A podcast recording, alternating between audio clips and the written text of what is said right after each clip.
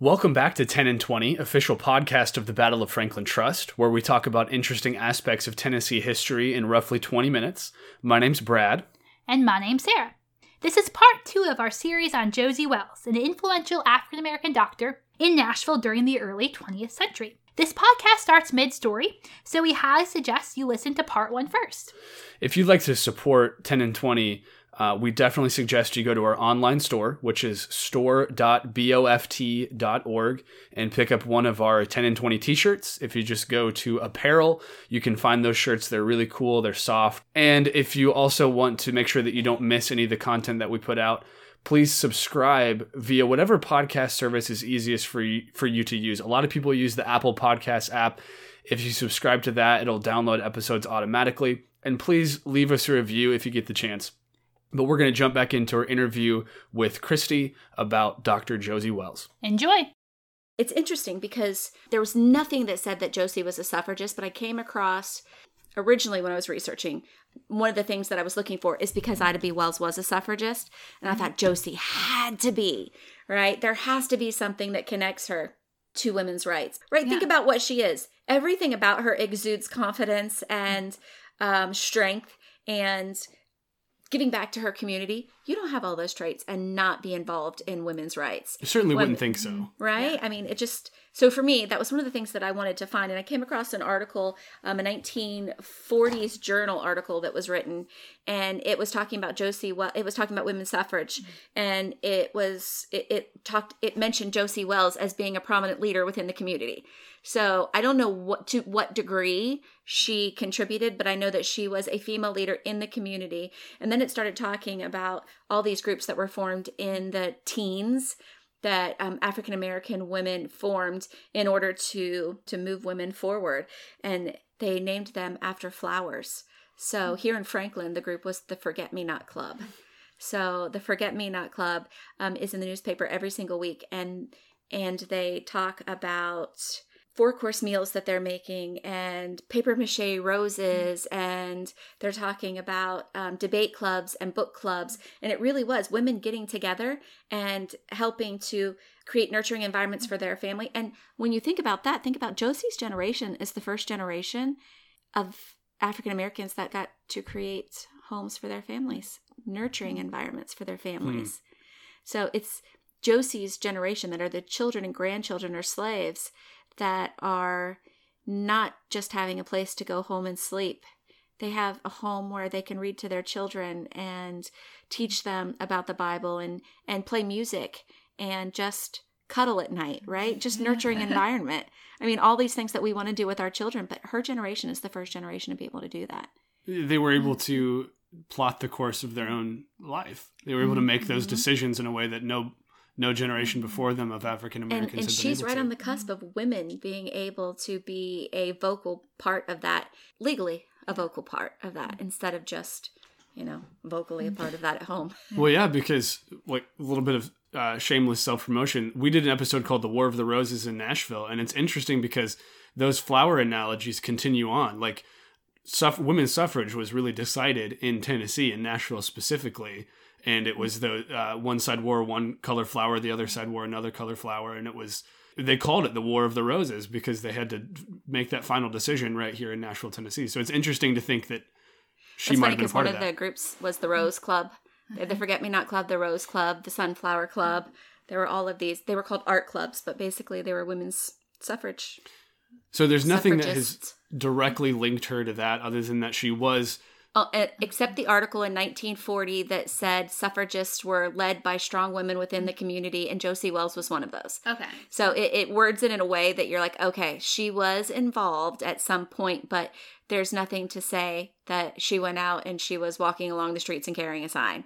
I know that when women got the right to vote, there were 7,500 women that that registered to vote in Nashville, and 2,500 of those were African American. Wow, that's incredible. Yeah, and I hope one of them was Josie. I mean, I can't imagine that it wasn't. I mean, she was, you know, in my estimation, she was the first one in line to register mm-hmm. to pay to pay her poll tax. But so once Josie moves to Nashville, what what course does her life take then? She rented a house. She was very active at Meharry Medical. Mm. Dr. Boyd's hospital, Mercy. She was all of the colleges that I mentioned before. So Fisk, Walden, Meharry. She is assisting in, she's teaching, actually. She's mm-hmm. teaching dietetics. She was very active. And I told you she opened a clinic for women and children, right? She wasn't just opening a clinic, she was trying to teach mothers how to take care of their children. So she said early education is important. You need to feed them consistently. It was more taking care of these little individuals because think about it, right? It's the first generation that's gotten to do this with their children. So she's trying to teach them the importance of early childcare and education. And she was one of the leading people pushing towards this in Nashville within the Black community. She helped to create a daycare center. There was a house that was a daycare center, and she wasn't in charge of it, but she helped to raise money for it, and she helped to donate to keep the the donations coming, so that people didn't have to leave their children at home. You know, you're not leaving a, an eight year old watching a two year old. You're taking your children to this home and there's somebody there who can take care of them. And imagine, imagine how important that would have been for her as a single mm-hmm. mother right? Single mother who has so many responsibilities. And she took her own life experience and she tried to make life easier for other people because of those hardships that she must have faced. And I don't know if somebody here was here helping her. I know her mother lived here at some point. I know a niece lived here with her at one point. So she has family members and then she has Gallatin family members. But to be able to know that you have all these people that have to go to work every day and I'm helping to make their life a little bit easier. And she was a lecturer, which think about how incredible this is. She traveled throughout the South and the North. She went to New York City, Baltimore, Boston, Washington, D.C., Detroit, and she lectured on allopathy. And What is allopathy? allopathy is we're not going to just we're not going to leech you we're not going to bleed you you have a disease with a symptom we're going to treat the symptoms so it's modern medicine basically. Mm-hmm. We're going to treat you for this symptom and then we'll see how it goes right? You do that. So she traveled throughout the country. I mean she's she spoke in atlanta but as she's traveling and she's lecturing on allopathy she was also raising money for hubbard hospital. Was that So- an uh, African American mm-hmm. only hospital, or was that? yes. It was? Okay. It was an African American only hospital, very separate. There were African American sections of the white hospital, mm-hmm. but they weren't getting good care. So they needed to have a place to where not only African Americans could be treated, African American doctors could mm-hmm. work. Something that's interesting is Josie is never in all of the newspaper articles that I've read because they'll talk about in black newspapers like The Age in New York City and the Nashville Globe here and others just around the country. They talk about things that are going out throughout the entire country for African Americans, mm-hmm. things that move the race forward. It's not we're not we're not talking about bad stuff because if if blacks are mentioned in the white newspaper, they're talking about bad things. So these newspapers they were created to move the race forward, positivity. And so you have doctors and advances that society is making. These advances that so- the black society is making and they're being put in the newspaper because it's giving hope to everybody that's reading the newspaper. So Josie's mentioned in quite a few newspapers throughout the country, just talking about the different things that she's doing, but she's always an assistant. Hmm. She's always an assistant. It's always a male doctor who's the one performing the surgery with the capable hands of, of, of Dr. J.E. Wells assisting. So for, a part of me hopes that that wasn't always the case and it's just the ones mentioned in the newspaper, but realistically, I think that that probably was the case. It's still interesting though that they didn't call her by her first name. It was just her initials. So you can. I know, right? Which is a very male for- thing. It's a mm-hmm. very male thing, but she was in a male dominated occupation, right? Which is why I think that she dressed like a man. Mm-hmm. And all the pictures I have, except for one that I've been able to locate of her, she is dressed in a suit mm-hmm. because it was a male dom- dominated, not just society, but the occupation that she specifically chose was male dominated. Doctors. So nurses were wearing dresses, but Josie Wells was wearing a suit and a little bow tie. We'll we'll post some of those on our social media pages so that the listeners can can see what we're talking about because it is very striking. We'd only done a couple of episodes when you brought up this idea, and you were like, "You should do an episode on this woman." I think at that point you said she was the first female doctor in Tennessee Yeah. because that's what some of the articles said. Mm-hmm. And I was like, "That sounds like a great idea." Only you should do it. but you show me those pictures of her, and they are very striking. You're mm-hmm. you're correct. You see them, and you're like, "There's something different about this woman." right? You do. And, and there's so much to her, not just being a doctor, not just being a single mother, not just being a black woman. She was also a missionary. She had African women living, like that were studying to be doctors and nurses living in her home. Her church was very active as missionaries in today, what's Ethiopia. She was very active in that. She supported the YWCA as they were coming, so she was going to meetings for that. And I'm thinking, how did how was she ever even around to see her child? She had so much that was on her plate, and she actually got sick. In one of the newspaper articles, it said that she is so busy that she's been made to step back and um, take care of her own health because I, I think she was just everywhere.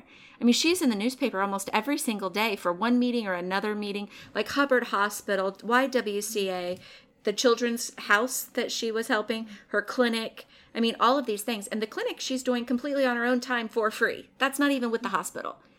Well, so, it sounds like because I know you said you haven't found a, a direct link between her and the suffrage m- movement specifically, other than one a little bit later. But even if there isn't, even if she wasn't out in the streets marching, she is doing just as much by just saying, "Look what we are capable of doing." You know, mm-hmm. I don't need to be outside waving a flag, even though that's important. I'm showing that we are just as capable as anybody else to make these successes and to to benefit the world by working hard and accomplishing these things. And that's just as important, I think. I think so too. And I think that she probably got backlash from the white community for just succeeding. And I know that sounds awful.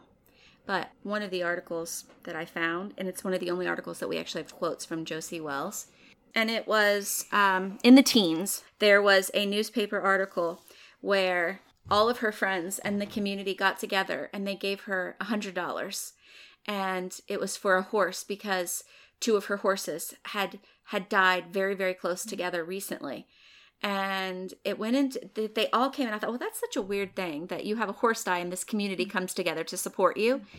And josie said it's one of the few articles where i have words her own words. And it says i've been very bitter about the loss of my last horse. And i thought oh snap. You're not bitter about a horse that dies from natural causes mm-hmm. or because you know it's been sick. You're bitter because something happened mm. to make you know that horse die right? You don't have bitterness. I mean if if your animal your pet dies you're not bitter you're sad.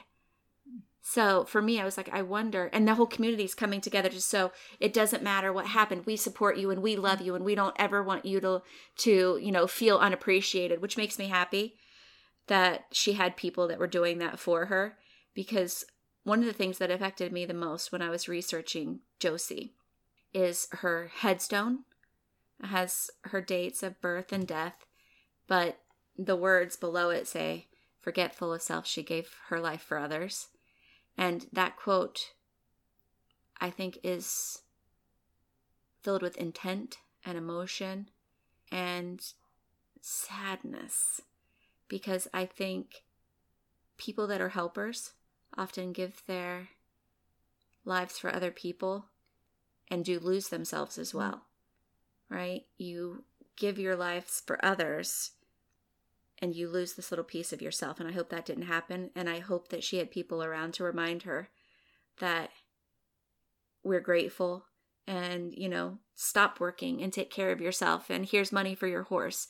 So when I see little things like that, because I was, you'd think when somebody would see that that quote on a stone, forgetful mm-hmm. of self, she gave her life for others, you think you would just feel, oh my gosh, she was such a good person.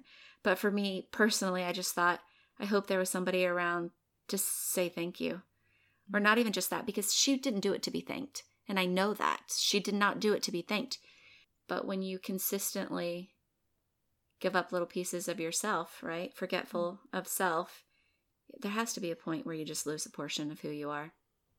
Well, and what was what was her cause of death in the end? Mm-hmm. She was having a thyroid surgery. So she was sick for a while. An interesting note, though, is the first thyroid surgery that was done successfully here in Nashville, she assisted mm-hmm. on.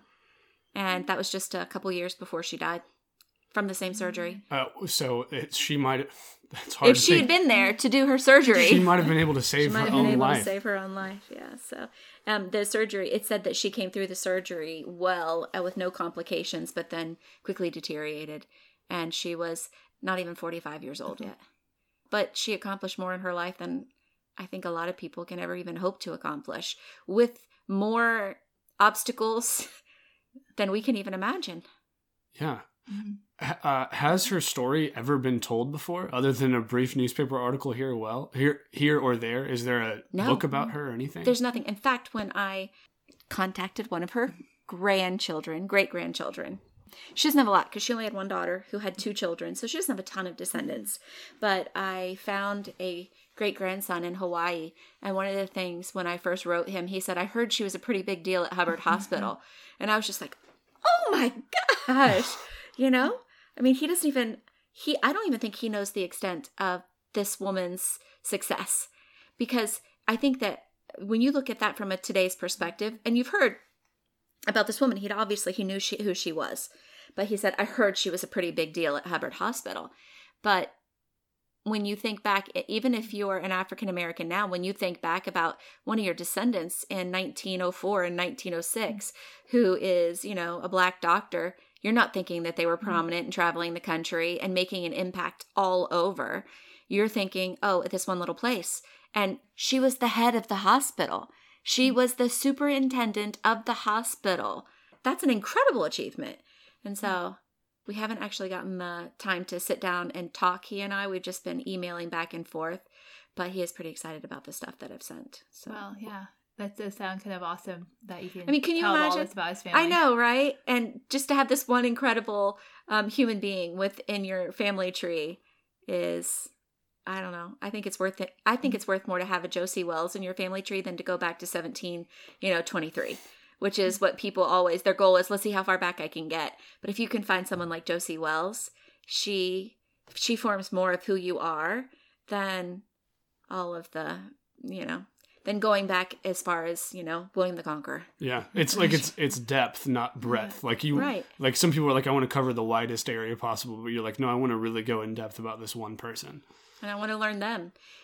And it's it's silly, but when you look at a family tree, this is how I see it. When you look at a family tree, you have all of these little branches, right? That they and it, it are all these different names. When you look at that family tree, every single one of those people are a tiny bit of who you are. If one of them's gone, it's completely gone. So I understand the concept of going back because you want to see all those names that are a part of you. They're a part of you. And there's no way you can ever change that. But to then have this person like Josie Wells, who very distinctly helped shape who this man was, because her daughter married a doctor who was very prominent. And then her daughter went to Spelman University and then Howard University. And so Josie started that, actually, Josie's parents started that generational education. And you know, they were, they never learned how to read or write, her parents. Whoa, They were illiterate. And they couldn't even read, and her daughter went. Their daughter went on to do all that. Isn't that incredible? Yeah, that is. It's fascinating and i'm so glad that you've done all this research because she's somebody whose story needs to be told because it sounds like she didn't she didn't put herself on the front lines she just quietly worked and became the best at what she did and earned her way to a spot that i mean nobody else in her position at that time got Do you but know she what? earned it when I called Meharry Medical Library, um, the archives, I was asking if they had anything on Josie, the librarian. The first thing she said, so I said, I'm doing a research project on a doctor named Josie Wells. And she goes, I'm so glad somebody's finally researching her. That's what she said to me. And it made me feel, it made my heart happy because I realized nobody else is researching her. Right? Not to the extent that I really, uh, because I, was telling her, I need this and I need mm-hmm. this and I need this. And can you look here? And she was so happy to help because she wanted Josie's story to be mm-hmm. told as well. And I said, when I'm done, I'll send you everything that I find. And I am happy to do that because I want when another student comes in and they go to look at who am I going to write a report on? You know, mm-hmm. because, okay, so here's an example. Right above Josie Wells on that newspaper when I first saw her face, the picture above her is Madam Walker, Madam C.J. Walker. And everybody knows who Madam C.J. Walker is. She was, you know, she realized 4 million.